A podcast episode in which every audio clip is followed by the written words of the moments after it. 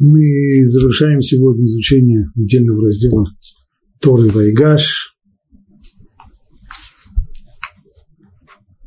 На прошлом уроке мы подробно разбирали отрывок, в котором Яков переселяется в Египет, встреча Якова с Йосефом, встреча братьев Йосефа с фараоном, поселение семьи Якова в земле Гушен, все вопросы, связанные с этим, довольно подробно разобрали. Вот теперь, после того, как Иосиф представил фараону своего, своих братьев, после этого написано, и привел Иосиф своего отца Якова и представил его фараону. И благословил Яков фараона. И сказал фараон Якову, сколько лет твоей жизни? И сказал Яков фараону, дней лет моего проживания 130. Малочисленные и злополучны были дни моей жизни и не достигли до лет жизни моих отцов во время их проживания. И благословил Яков фараона и вышел от фараона. Вот этот вот кусочек мы сейчас постараемся разобрать. Во-первых, сразу бросается в глаза первая сложность. В начале, когда Яков входит к фараону, написано «И благословил Яков фараона». И когда он выходит, снова благословил. Что это, что это за благословение, почему оно повторяется дважды? Как это понять? Раши здесь, здесь же на месте говорит так. «И благословил Яков первое благословение при входе, это приветствие. То есть не нужно понимать это буквально слово, которое упомянуто здесь, в оригинале действительно сказано «вейварех», то есть э, благословил, но не нужно понимать это буквально, имеется здесь в виду приветствие. Приветствие, произносимое всеми, кто удостаивается аудиенции у царя. Понятно, что в каждом царском дворе принято какое-то другое, как некоторая другая формула приветствия, но она более или менее постоянная для всех.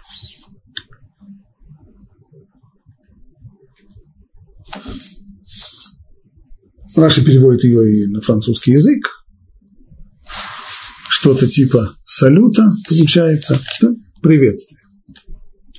А уже второе благословение, и благословил Яков, здесь Раши пишет, так все, покидая высокопоставленных особ, благословляют их и удаляются с их позволения. То есть по принятым приличиям невозможно попросту так, э, даже если, в общем-то, беседа закончена, встать и уйти – э, с царственными особами так не делают. Нужно прежде всего получить разрешение на то, чтобы уйти. Ну и попрощаться тоже надо. После этого благословения удаляются с их позволения. А какое же благословение дал он ему? То есть здесь уже Раши переходит к тому, что это не просто здесь было приличие. Если первое благословение – это чисто приличие, как все те, которые приходят на аудиенцию к царю, что касается второго, то здесь это уже не просто так. Здесь он действительно дал ему браху. Какую браху? Чтобы воды Нила поднимались ему навстречу. То есть теперь фараон будет обладать таким качеством, что когда он будет выходить на берег Нила, то воды его будут подниматься ему навстречу. Почему это ему так важно? Какое ему дело до этого? Потому что Египет не орошается дождями, продолжает Раши, а только Нил поднимается и орошает его. Все орошение Нила и все его э, благополучие, все все земледелие целиком зависит от разлива Нила. Так вот, идеология фараонов в Египте, она всегда утверждала, что фараоны, они хозяева Нила, или, может быть, даже отцы его, или, или еще что-то, по, по крайней мере, повелители Нила и разлив Нила происходит по воле и по желанию фараона. Ну, и если до сих пор это было чистой идеологией, ничем не подкрепленной, то теперь уже это подкреплялось, просто вот можно было посмотреть и видеть, как в тот момент, когда фараон подходит к реке, как вода поднимается ему навстречу, значит, выглядит действительно, что он, он им управляет. И с тех пор, как Яков благословил фараона, когда фараон подходил к Нилу, воды поднимались ему навстречу и орошали землю. Это благословение, которое Э, который здесь дал Яков. Второй вопрос, который нас здесь интересует, он вот какой.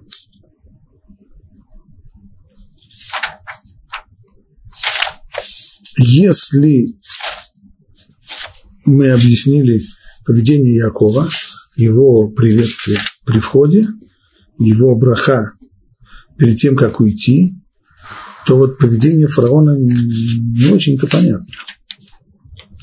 Я еще раз зачитываю. И привел Иосиф своего отца Якова, и представил его фараону, и благословил Яков фараона. Все, честь по чести, как принято приветствие. И сказал фараон Якову, сколько лет твоей жизни? Чего себе? Ну, как фараон, конечно, повелитель, ему все позволено, но все-таки где элементарные приличия? Входит пожилой человек, вместо «здрасте» сразу первая фраза «а тебе сколько лет?» Так, э, так принято общаться, так. Ну, по-моему, даже цари не позволяют себе подобного рода поведения.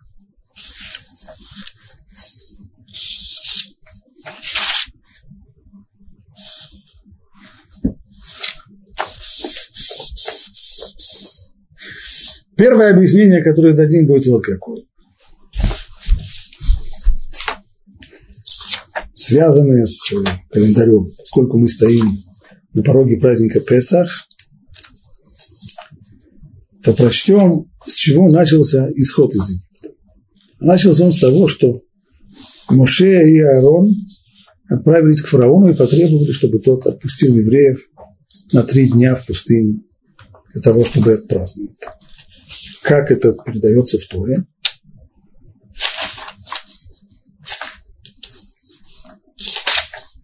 Написано там так.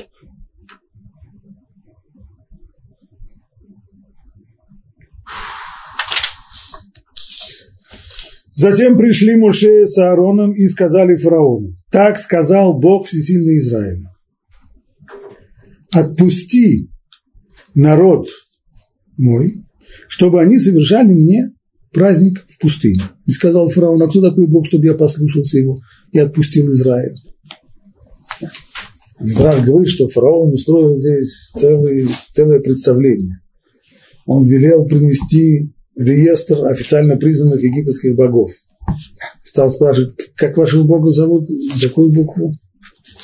Читал, мусолил страницы, смотрел, извините, ваш бог здесь не числится. Фараона я не знаю, поэтому э, Бога я не знаю, не знаком, и, и поэтому я вас не отпущу. Кто Бог, чтобы я слушался его голос и отпустил Израиль? На это он получает следующий ответ. И сказали они, всесильный Бог евреев открылся нам и позволь нам, чтобы мы пошли на три дня в пустыню и принесли жертву Богу если до сих пор они говорили о Боге Израиля, вдруг они стали говорить про Бога Элокей Ха-Иврим, про Бога евреев. Почему? Вообще такая формулировка, она почти не встречается. Бог евреев, Ха-Иврим. Словом Ха-Иври Тора называет Авраама. Авраам, он был Авраам Ха-Иври. И есть тому два объяснения, почему он назывался Иври. Э слово «эвер» означает берег или сторона, то есть то ли потому, что он пришел с другого берега Ефрата, то есть он пошел, пришел в наши края, перейдя через реку, через реку, перейдя через Ефрат, либо, как говорит Талмуд, весь мир остался по одну сторону, а Авраам Авину перешел на другую сторону. Он по другой сторону баррикад. Так вот, то, что сказали, получается, то, что здесь сказали Муше и Арон фараону. Ты спрашиваешь, кто такой Бог? Чтобы ты послушался. Это Бог, Бог евреев, то есть Бог ага, Элюкей, ага, Иврим, иными словами, Бог Авраама. Ну и что, это серьезно прояснило фараону, о чем идет речь? Немножко прояснило. Почему? Традиция устной Торы говорит, что э, зал, в котором происходили аудиенции фараона был построен таким образом, что попасть в него можно было только через очень низкий вход. Вход был очень низкий. Так что человек в тот момент, когда он входил, он должен был очень сильно пригнуться.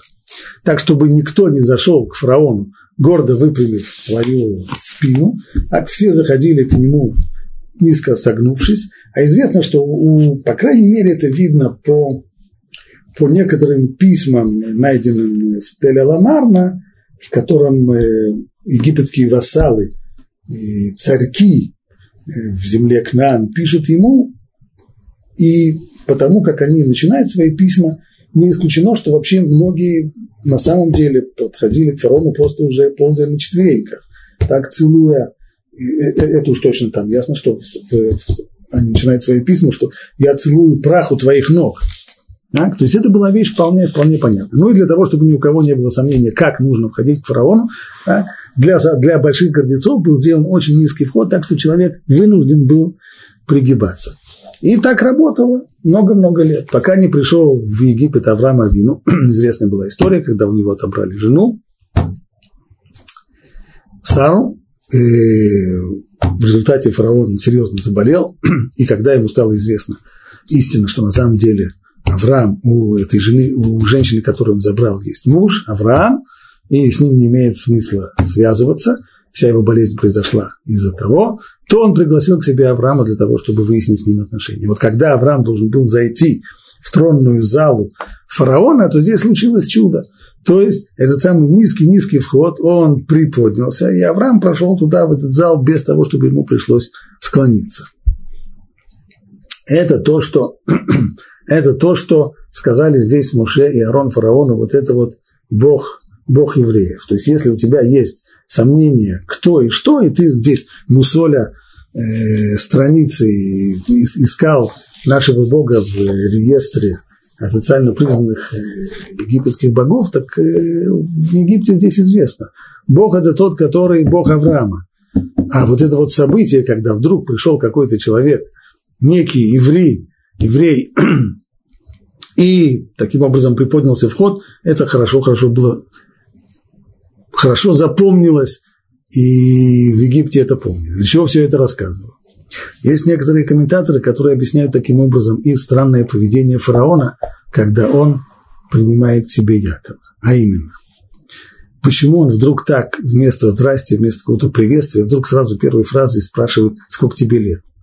А произошло уже дело в том, что когда Яков зашел, произошло то же самое. То есть, когда он подошел к этому входу, и нужно было пригнуться и почти проползти туда, то этот вход поднялся, и Яков прошел прямо, не сгибаясь. И тогда фараон, который помнил, что когда-то здесь давным-давно, еще при, при каком-то царе Гороке, при предыдущих фараонах, произошла такая штука, так, а это же уже было сотни лет тому назад. Так он поразился, он спросил, господи, сколько же лет этому человеку? Ему должно быть 400-500 лет, я не знаю. Поэтому он, забыв про все дворцовые этикеты и забыв про правила приличия, первое, единственное, что он может произнести сразу, когда он это увидел, он спросил, господи, сколько же тебе лет? А что Яков ему сказал? Мне, мне не 400, мне всего 130 лет. Я сравнительно молодой человек. Это первое объяснение. Это первое объяснение.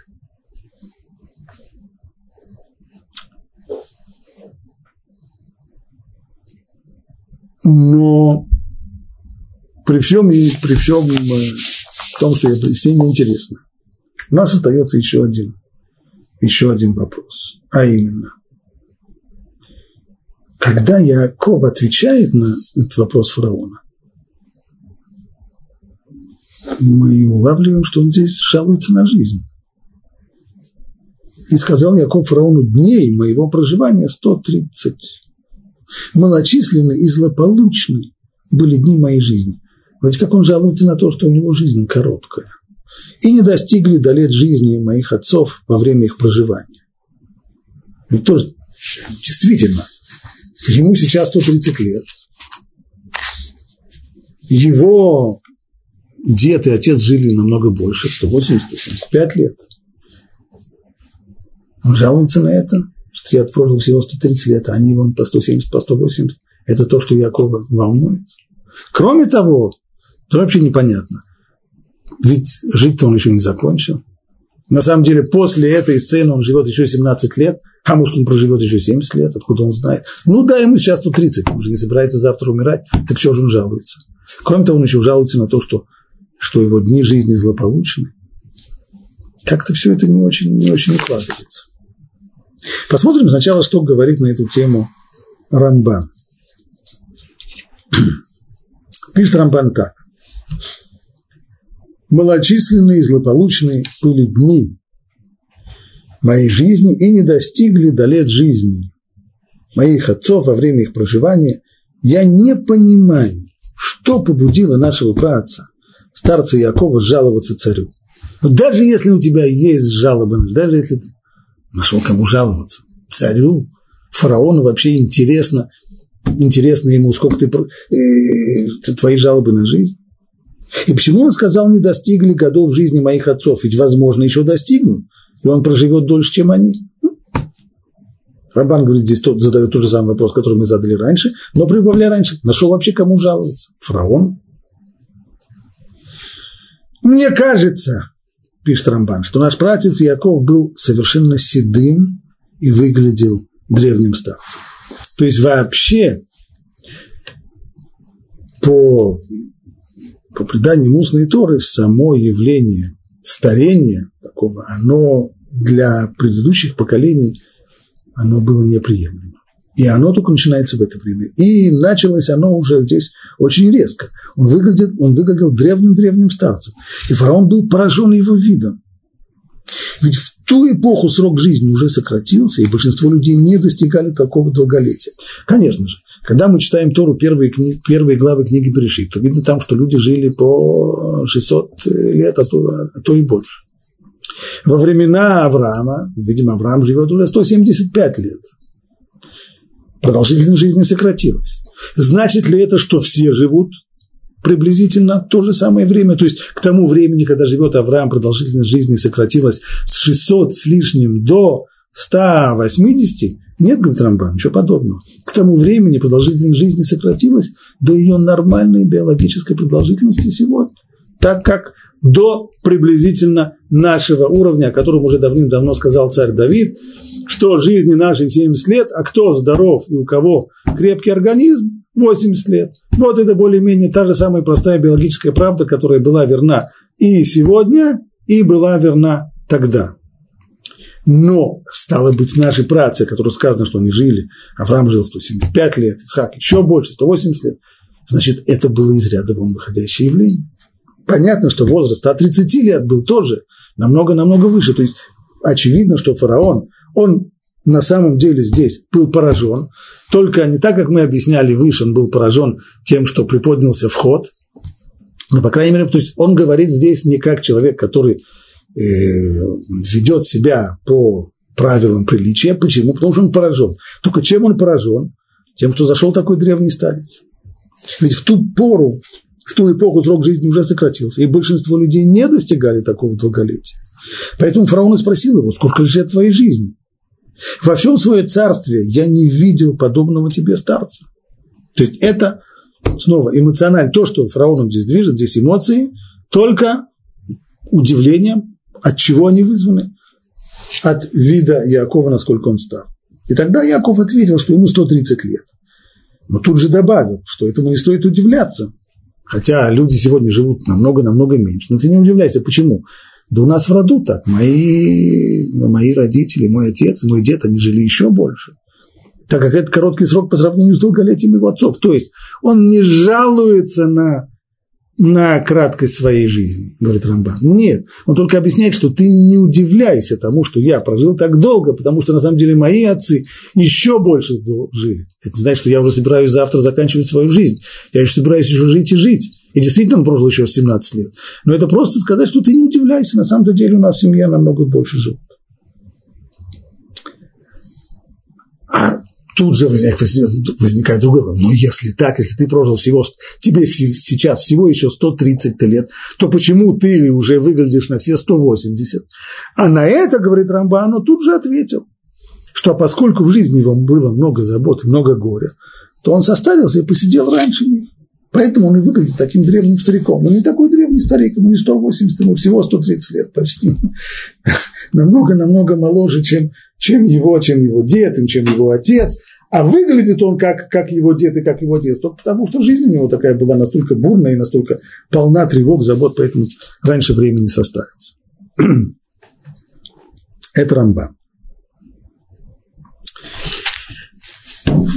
объяснение, которое, в общем-то, исчерпывающее, оно отвечает на все наши вопросы, которые мы задали до сих пор, но есть еще один вопрос, который мы вынуждены задать, хотя в русском переводе трудно его э, увидеть. Поэтому прочитаем оригинал.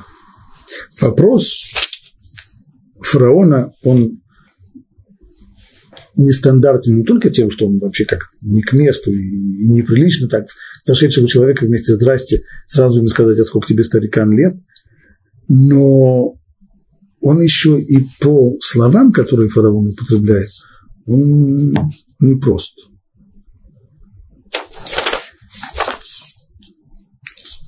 В оригинале сказано так.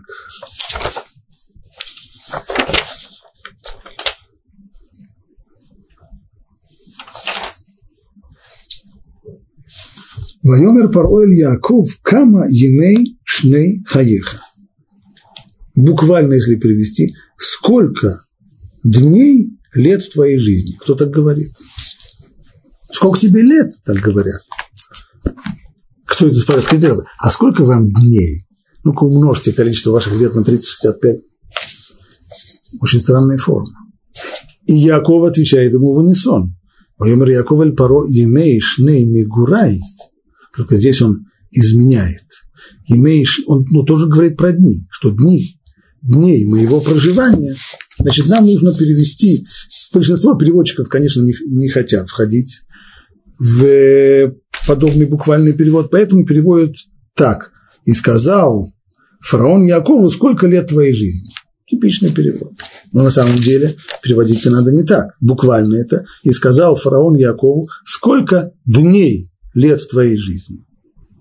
И ответ его, и сказал Яков фараону, дней лет моего проживания 130. И дальше снова идет неясная фраза. Малочисленные и злополучные были дни жизни моей, это нам Рамбан объяснил все. И не достигли до лет жизни моих отцов во время их проживания. Это пусть мне кто-нибудь тоже объяснит. Что значит лет жизни моих отцов во время их проживания?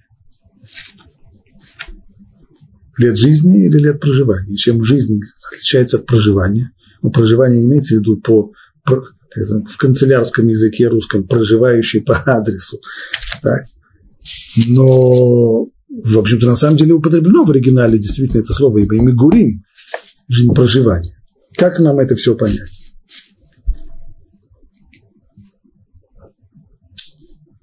Аравирш объясняет здесь, что вопрос фараона не случайен. Он, это не просто он не оговорился, он действительно имел в виду вот конкретно, сколько дней лет твоей жизни. Только как нам понять этот вопрос? Пишет он так. Цари, чье время поистине драгоценно, не разбазаривают обычно время на аудиенции бросает несколько слов одному, другому, задает вопросы, ответы на которых, в общем-то, не интересуют. Тот момент, когда он выполнил свой долг приличия, здрасте, как вас зовут, да, да, да, да, как, как поживаете, уже не слушает, пошел дальше, аудиенция на этом закончил. Чрезвычайно редко монарх вкладывает столько утонченности и столько в несколько вопросительных слов, как это сделал в данном случае фараон. Но еще реже человек вмещает столько мудрости в лаконичный ответ – как это сделал Яков. Итак, в чем же здесь эта тонкость вопроса фараона? Мы действительно меряем время жизни. Когда мы говорим про жизнь, мы меряем годами. Так еще мы, когда были маленькими, нас уже спрашивали, сколько тебе лет, и мы гордо отвечали 4. Нет, 4 года. 5 лет, потом мне стало 24, потом 34 и дальше больше. Но на самом деле есть э, разница между проживанием и жизнью. Проживание – это конкретно вот то, что человек существует, он проживает, проживает в этом мире, биологически существует, социально он существует в нем, с ним у людей есть какие-то отношения. Но жизнь – это совсем другое понятие жизни в Торе это понятие не биологическое не социальное. Жизнь – это когда человек создает, когда человек, как, когда человек, его существование наполняется содержанием. Сколько дней жизни в прожитом году? У всех по-разному. У некоторых людей даже ни одного дня нет. Может быть, час-полтора за, всю, за, за весь год. 365 дней человек жил в году? Нет. Проживал. Проживал по адресу планеты Земля, страна такая-то, город такой-то. Не больше того. А жил он сколько? Час-два. Может быть, день. Может быть, несколько дней. А все остальное время. А все остальное время ушло у него впустую. Он не наполнил эти дни никаким содержанием. Поэтому он в эти дни не жил, а существовал или проживал. Пишет. Только у избранных, ну не у избранных, нехорошая, это проблема перевода, перевода, то есть у немногих, каждый день исполнен важности и особого смысла. Где найти еще такого человека, который действительно может сказать, что он в году прожил 365 дней, что каждый день его был наполнен содержанием. Это единица. По-настоящему значительная личность живет не годами, а днями.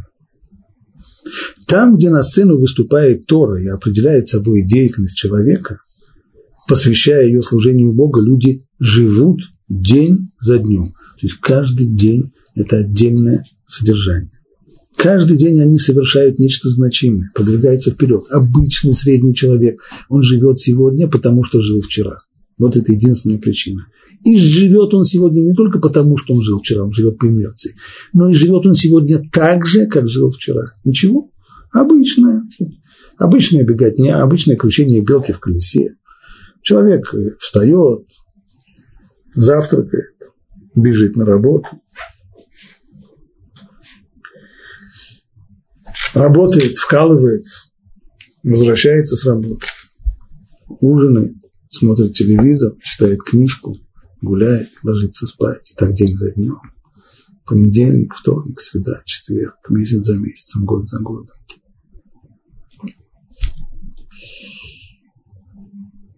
Единицы, единицы, которые действительно живут день за днем, каждый день они совершают нечто значимое, продвигаются вперед. То есть это их содержание жизни продвигает их вперед. Каждый такой день отчитан Богом. Ни один из них не потерян. У Всевышнего все эти дни, в которые человек действительно прожил, они у него все подсчитаны. Поэтому вопрос фараона означает вот что.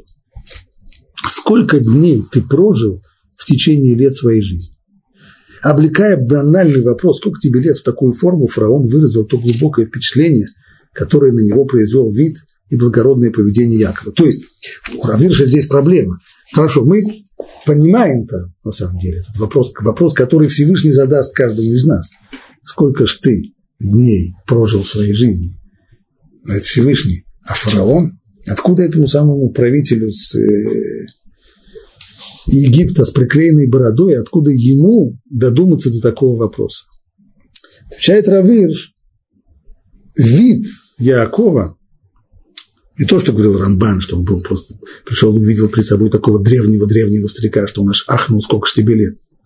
Нет, вид его, есть люди, с которыми в тот момент, когда ты встречаешься, ты чувствуешь эту необыкновенную силу личности, ты понимаешь, что перед собой необыкновенный человек. Ты видишь, что этот человек, он на самом деле живет, живет каждую минуту.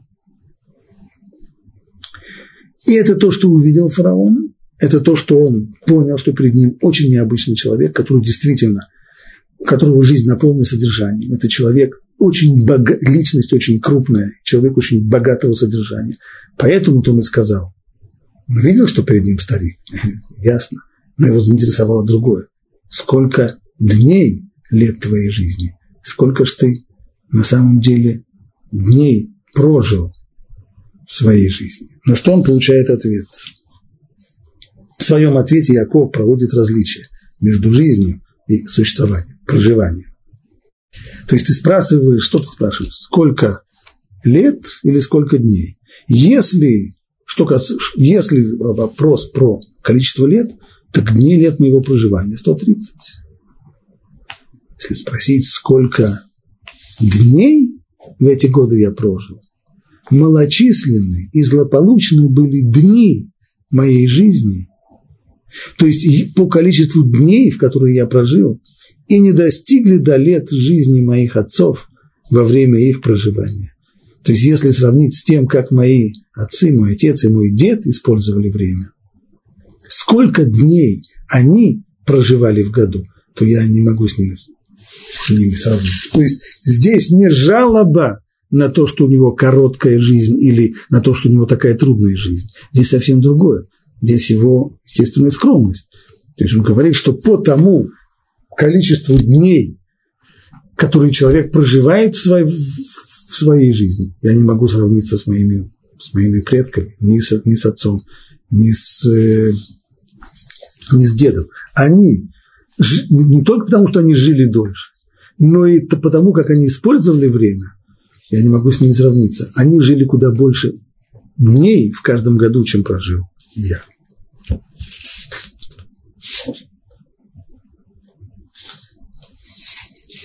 Вот теперь мы можем перейти к следующему отрывку. И поселил Йосеф своего отца и своих братьев и дал им владение в Египте, в лучшей части страны, в земле Рамсес, как и приказал фараон. Вот те и здрасте. До этого речь шла о том, чтобы жить в земле Гушен, и, и Йосеф об этом говорил с братьями. И братья попросили фараона, как там сказано, и сказали Нефрону, мы пришли пожить в земле, так как нет пастбищ для скота, что есть у твоих рабов, потому что в земле Кананской очень сильный голод. А сейчас, пожалуйста, разреши твоим рабам поселиться в земле Гушен. Это их была просьба. Может, фараон ее не удовлетворил? Тоже неверно. И сказал фараон Юсефу, твой отец и твои братья пришли к тебе. То есть это не мое дело, ты, ты с ними разберись. Земля египетская перед тобой. На лучшем месте земли посели твоего отца и твоих братьев. Пусть они землю, живут в земле Гушен. Ну, пожалуйста. Он все разрешил. Каким же образом мы читаем здесь, что они поселились в земле Рамсес, как приказал фараон. Говорит Раши, ну, а это на самом деле то же самое. То есть это и есть земля Гушен, только она здесь называется по-другому, Рамсес. А почему она здесь называется по-другому? Поди знай. Может быть, имеется в виду, иногда бывает так, что есть область, которая называется одним именем, а есть центральный город, областной центр, краевой центр, еще какой-нибудь. И он тоже дает, дает э, свое название этому, этому городу, поэтому, это, э, этому округу, этой области. Поэтому, может быть, и так и здесь. Ведь на самом деле в книге Шмот мы читаем, что Рамсес это было одно из мест, которые, на котором э, евреи, уже будучи порабощенными, работали на стройках фараона, отстраивая город Рамсес. И снабжал Йосеф своего отца, своих братьев и весь дом своего отца продовольствием по числу детей. Потрясающая штука. Иосиф практически правитель Египта. Только троном фараон выше его. И, естественно, он может обеспечить своей семье безбедное существование. И как сказано, он снабжал своего отца, своих братьев и весь дом своего отца продовольствием по числу детей. Буквально называется по карточкам. Сколько есть пайка на каждого человека, и они тоже получали не больше того. Сколько у них было душ, столько они пайков получали. А во всей стране не было хлеба, поскольку был лютый голод. И изнурилась от голода земля египетская и земля кинаанская. И собрал Йосеф все деньги земли египетской и земли кинаанской, которыми они платили за хлеб, которые покупали. То есть до сих пор, как было, это было подробно описано в предыдущем недельном разделе, в разделе Микец. Описано там следующее. Напомним, что Йосеф, с одной стороны, ввел обязательный налог, по которому каждый земледелец должен был пятую часть от своего урожая отдавать государству. Государство сохраняло этот хлеб в хранилищах до, до голода. А затем, когда наступили голодные годы, Иосиф уже открыл эти хранилища и продавал, не раздавал, а продавал этот хлеб всему населению. Так вот, э, деньги-то у людей кончились. И имеет смысл делать еще одно замечание здесь. Если Иосиф, Иосиф же не делал тайны из того, что, что Египет ожидает сначала 7 лет изобилия урожая, а потом будет голод. Вещь была известна. Хлеб он у людей тоже целиком не отобрал, всего лишь пятую часть. Стало быть, вполне естественно предположить, что и сами жители Египта тоже должны были, зная, что их ждет, постараться припрятать что-нибудь в заначке. Почему же они сейчас приходят покупать хлеб у государства? Ответ на это простой и жестокий. На самом деле, в древнем мире способов сохранять зерно на такой длительный срок не было. То, что было, можно было, конечно, сохранить, засыпать зерно в зернохранилище, те, которые были тогда. Но не рано или поздно, через год, через два, они бы просто заплесневели, зерно бы заплесневело, испортилось и ничего бы не вышло. Это совсем непростая задача технологическая, как сохранить зерно на больше, чем на 7 лет. Юсеф нашел способ. А все остальное население, конечно же, они тоже сохраняли, но их хлеб сгнил. А хлеб, который был в государственных хранилищах, не сгнил. Были способы.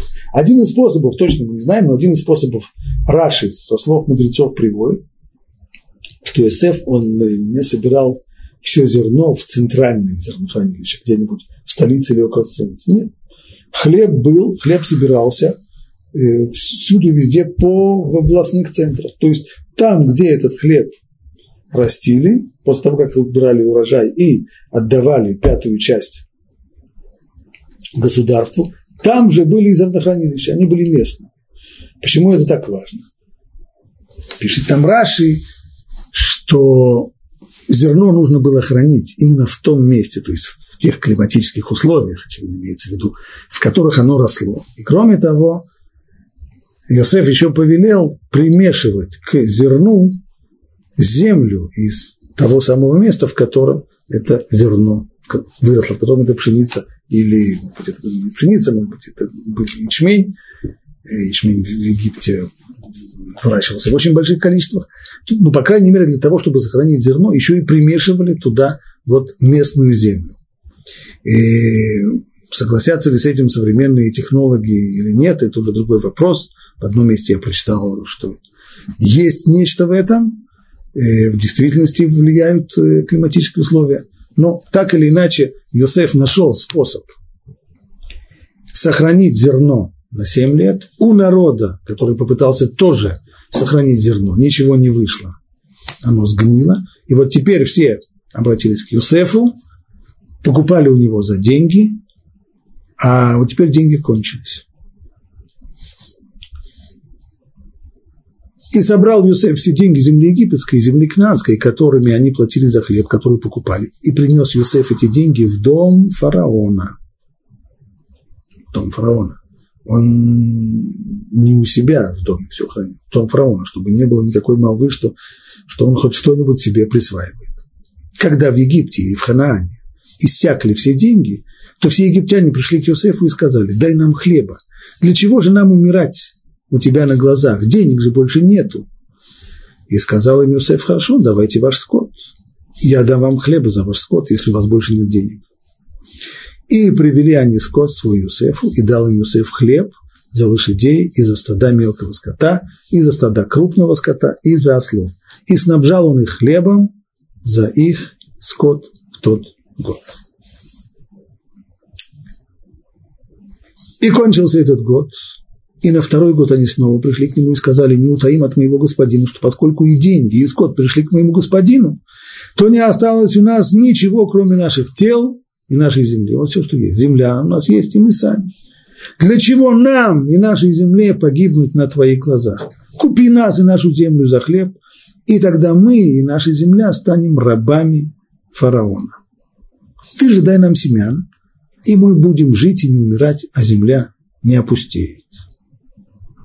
И купил Йосеф всю землю в Египте для фараона, потому что все египтяне продали свои поля.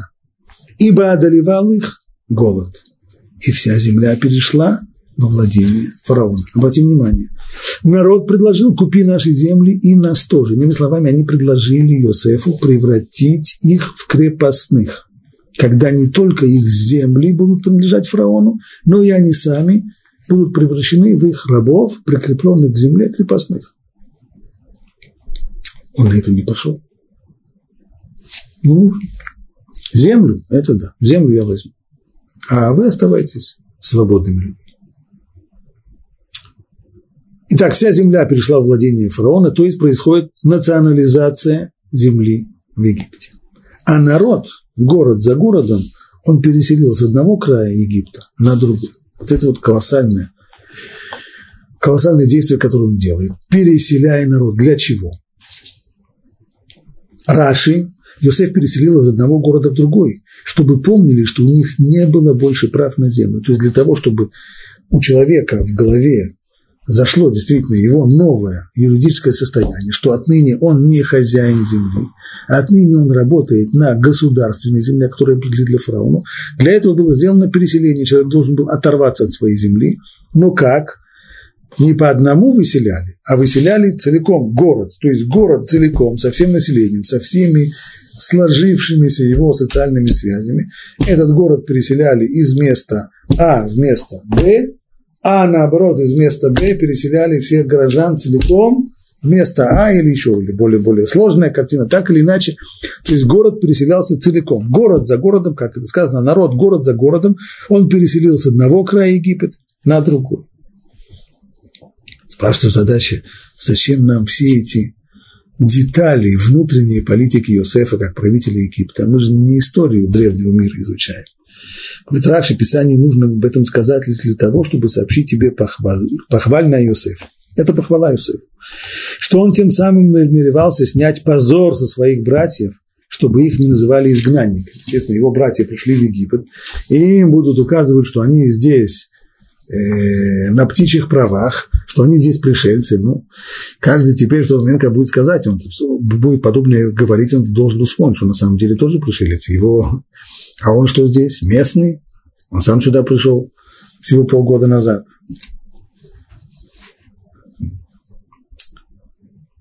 Так объясняет Раша, для чего Юсеф это сделал. Но понятно, что прежде всего, помимо этой похвалы, здесь есть и простое объяснение, что то, чего он хотел достигнуть, это закрепление в сознании людей того, что земля отныне не их. Только землю жрецов он не купил – не вся земля была национализирована. Осталась земля, земля, принадлежащая храмам и жрецам. Почему? Ибо положено было довольствие жрецам от фараона, и они кормились установленной долей, которую выделял им фараон, поэтому не продали свои земли.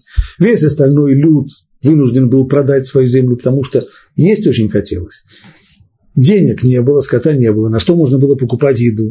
Вот и пришлось продать свою землю. Но жрецы а им была установлена по законам Египта, фараон обязан был кормить жрецов со своего стола. Каждому Египту, каждому египетскому жрецу было положено довольствие, они жили таким образом на довольстве, поэтому у них не было никакой потребности продавать свои земли. Свои земли они сохранили.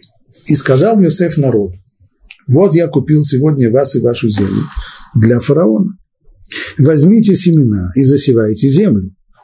А когда будет жатва, вы дадите пятую часть фараону, а четыре части останутся вам на засев поля и на пропитание вам и вашим домочадцам, чтобы кормить ваших детей. Хотя здесь сказано, я купил вас и вашу землю для фараона. Вместе с тем продолжение, опять же, наталкивает на то, что было здесь не совсем так, что они не превратились полностью в, крепостных рабов. Потому что он же тут же им говорит, что вы будете сами засевать и будете давать фараону пятую часть. Другими словами, это просто налог, продовольственный налог, оброк, как это в Старой Руси называлось. Оброк, кто помнит русскую историю, знает, что оброк и крепостное право – это совершенно разные вещи. Крепостной он крепостной. И, а то, что говорится здесь, это налог в 20%, не больше того. Поэтому, скорее всего, нужно понимать это именно так, что главное, то, что приобрел Йосеф, это землю. Земля была национализирована, она отныне принадлежит фараону. Люди сохраняли свою личную свободу но если они работали на земле фараона, то должны были фараону, как любой арендатор, должны были фараону заплатить. Даже не как любой арендатор, на самом деле арендаторы обычно платят больше. Больше, чем 20%. Не, не такая это уже большая, большая э, доля. И сказали они, ты оживил нас, лишь бы найти милость в глазах моего господина, а мы будем рабами фараона. И сделал Йосеф законами Египта до сего дня – что пятая часть урожая с египетской земли принадлежит фараону. И только земля жрецов не перешла к фараону. А может быть, имеет смысл сейчас здесь подвести итог э, всей экономической политики Иосифа в, в Египте в эти голодные годы. Так, Юсеф, задача, которая стояла перед Юсефом, каким образом организовать так, чтобы не наступила катастрофа в результате тех э, голодных лет, которые будут. 7 лет будет урожай, а потом 7 лет, по его прогнозу, должен был быть голод. Есть две модели, как и на сегодняшний день, две модели, которые постоянно борются друг с другом и в теории экономической, и на практике. Есть модель капиталистическая, модель свободного рынка, если бы Юсеф следовал этой модели, он должен был бы объявить людям, люди, смотрите, знаете, что будет голод, и запасайте. То есть государство не вмешивается, не контролирует экономическую жизнь в стране, а уже силы рынка должны каким-то образом разрешить здесь все проблемы. Люди будут знать, на что они идут, они будут запасать хлеб, и так, если смогут, и так далее. Йосеф выбирает здесь другую модель, модель социалистическую, или, может быть, более точно, это ближе государственный, государственный капитализм. То есть он не оставляет заботу о накоплении хлеба на голодные годы в руках частных людей, он национализирует 20%, забирает налогом. Не все забирает. Это не, не то, как был в, в России военный коммунизм при, при большевиках.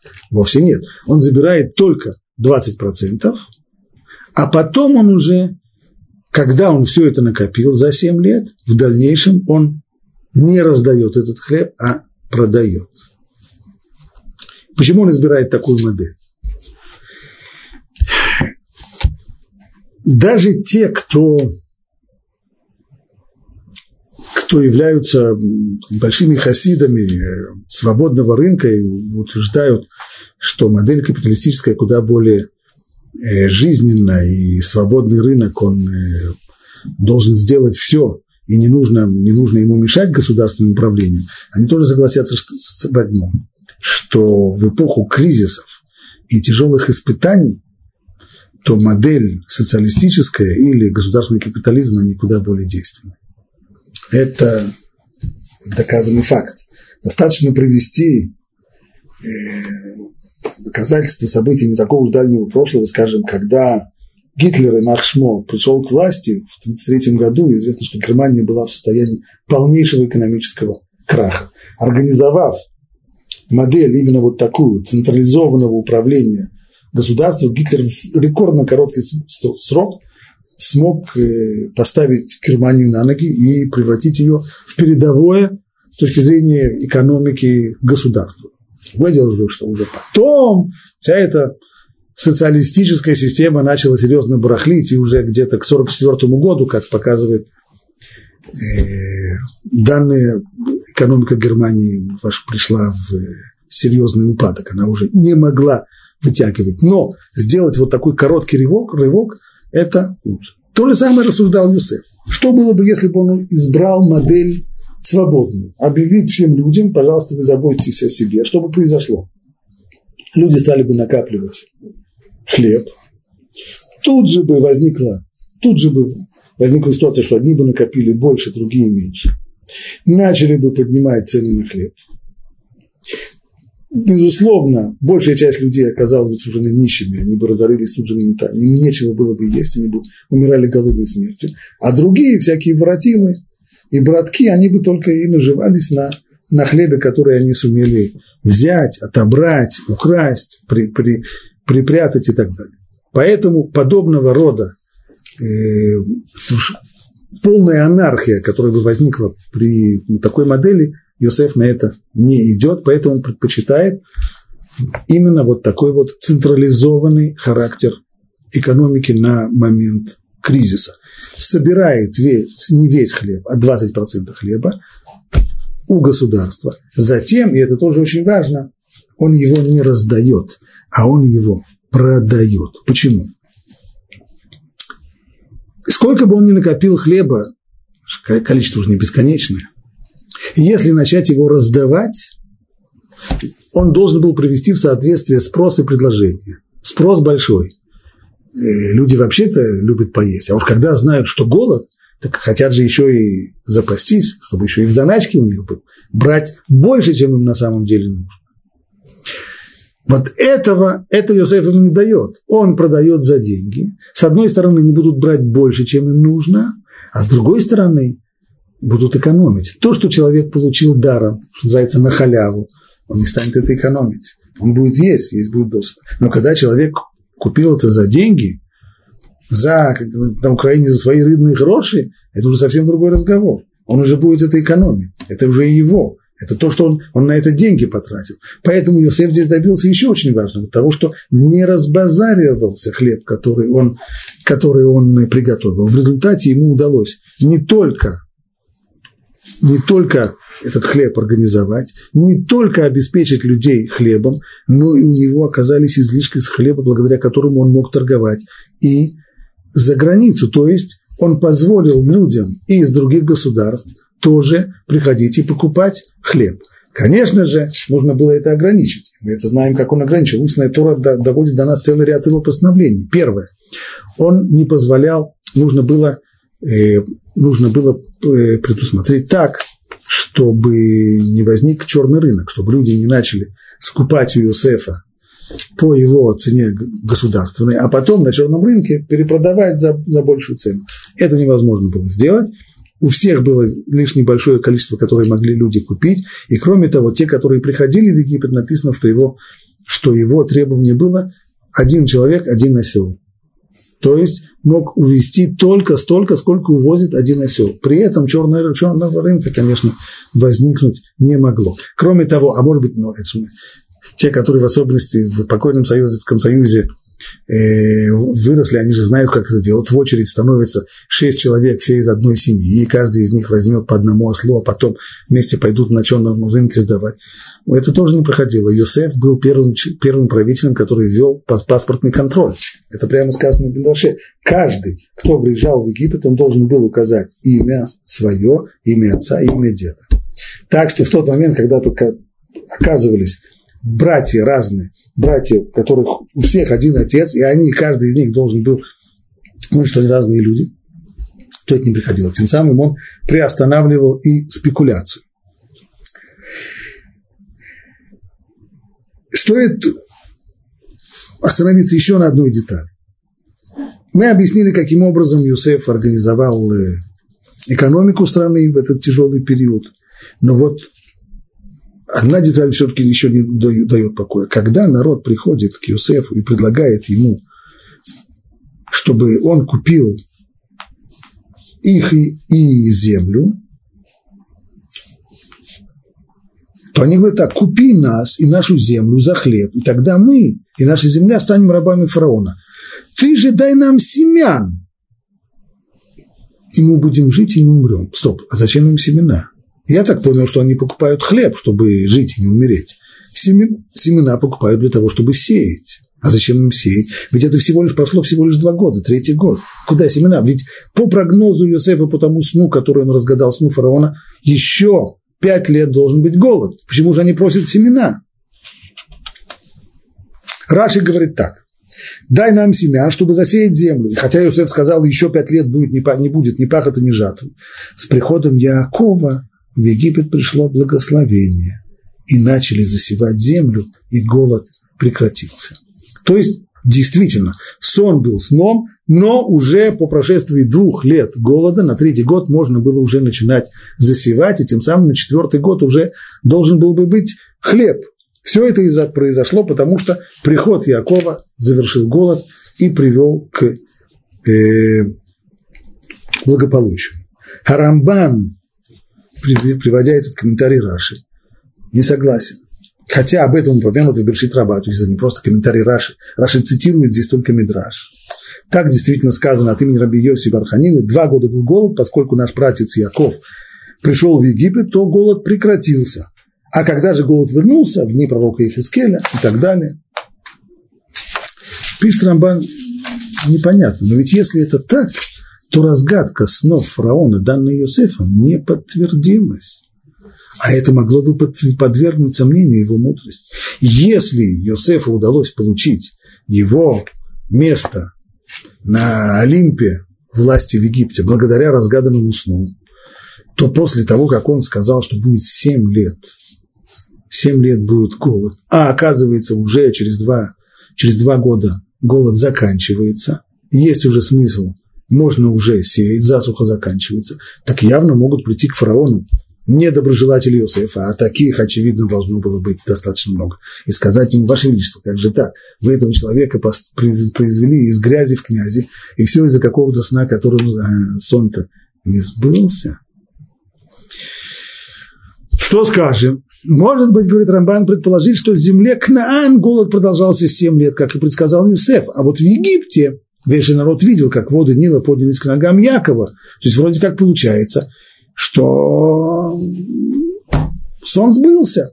Где можно было видеть, что сон сбылся? В Кнаане продолжается голод, а в Египте его нет, потому что Нил поднялся к ногам Якова. Когда он предстал перед фараоном на берегу реки, все поняли, что это благословение Всевышнего, данное в заслугу этого праведного пророка. Но если так, тогда получается, что то, что мы читали – что Йосеф снабжал своего отца и своих братьев и весь дом своего отца хлебом по числу детей, это не только в голодные годы, это когда голод уже кончился, все равно они состояли у него на довольстве по хлебным карточкам и получали у него уже, даже не в голодные годы, получали у него точно только свой паек и ни копейки больше. Подразумевается, что он кормил их уже в годы сытости и во все годы жизни своего отца. Да и после смерти отца Йосеф тоже сказал, я буду кормить вас и ваших детей. Так можно сказать? Можно. Но Рамбан предпочитает другой комментарий. И у него есть на него источник. Тем не менее, я поражаюсь. Ведь если голод завершился с приходом в Египет Якова, получается, что сон фараона не был истинным. Ведь ему-то был показан приговор небес, а не просто то, что может произойти, то, что возможность. Это была гзира, нет точного перевода, но сказать гзира, приговор небес. Рамбан, а вот в Тусефте не в Мидраше, а в Тусефте я видел, в Тусефте как тот сута, что от имени Рабиоси сказано, когда Яков умер, то годы голода прекратились. А в Мидраше Сифриме учили следующее. Благословил Яков фараона, чем его благословил? Тем, что отложил годы голода. Не то, как привел Раши из Мидраша, что он благословил его тем, что воды Нила будут подниматься к его ногам, а тем, что отложил, не отменил, а отложил годы голода но тем не менее они продолжились, когда? После его смерти. Как сказано, я буду кормить вас и ваших детей. То, что Иосиф обещает своим братьям, что он будет кормить вас и ваших детей. Почему? Эта фраза сказана после смерти Якова. После смерти Якова голод возобновился. И здесь всем стало понятно, абсолютно ясно. Сон фараона был истинный, да. Иосиф разгадал его правильно, абсолютно правильно. Семь лет голода были, да. Два года до прихода Якова, пять лет после прихода Якова. 17 лет, которые Яков жил в Египте, голода не было. А потом голод вернулся. Стало быть, и прекратился он только благодаря Якову, а все, все то, как Юсеф рассказал, было абсолютно, абсолютно точно. Слово в слово. Здесь мы с Божьей помощью закончили главу Ваихей. Песах, Хашер, Весамех. Всем, всем, всем.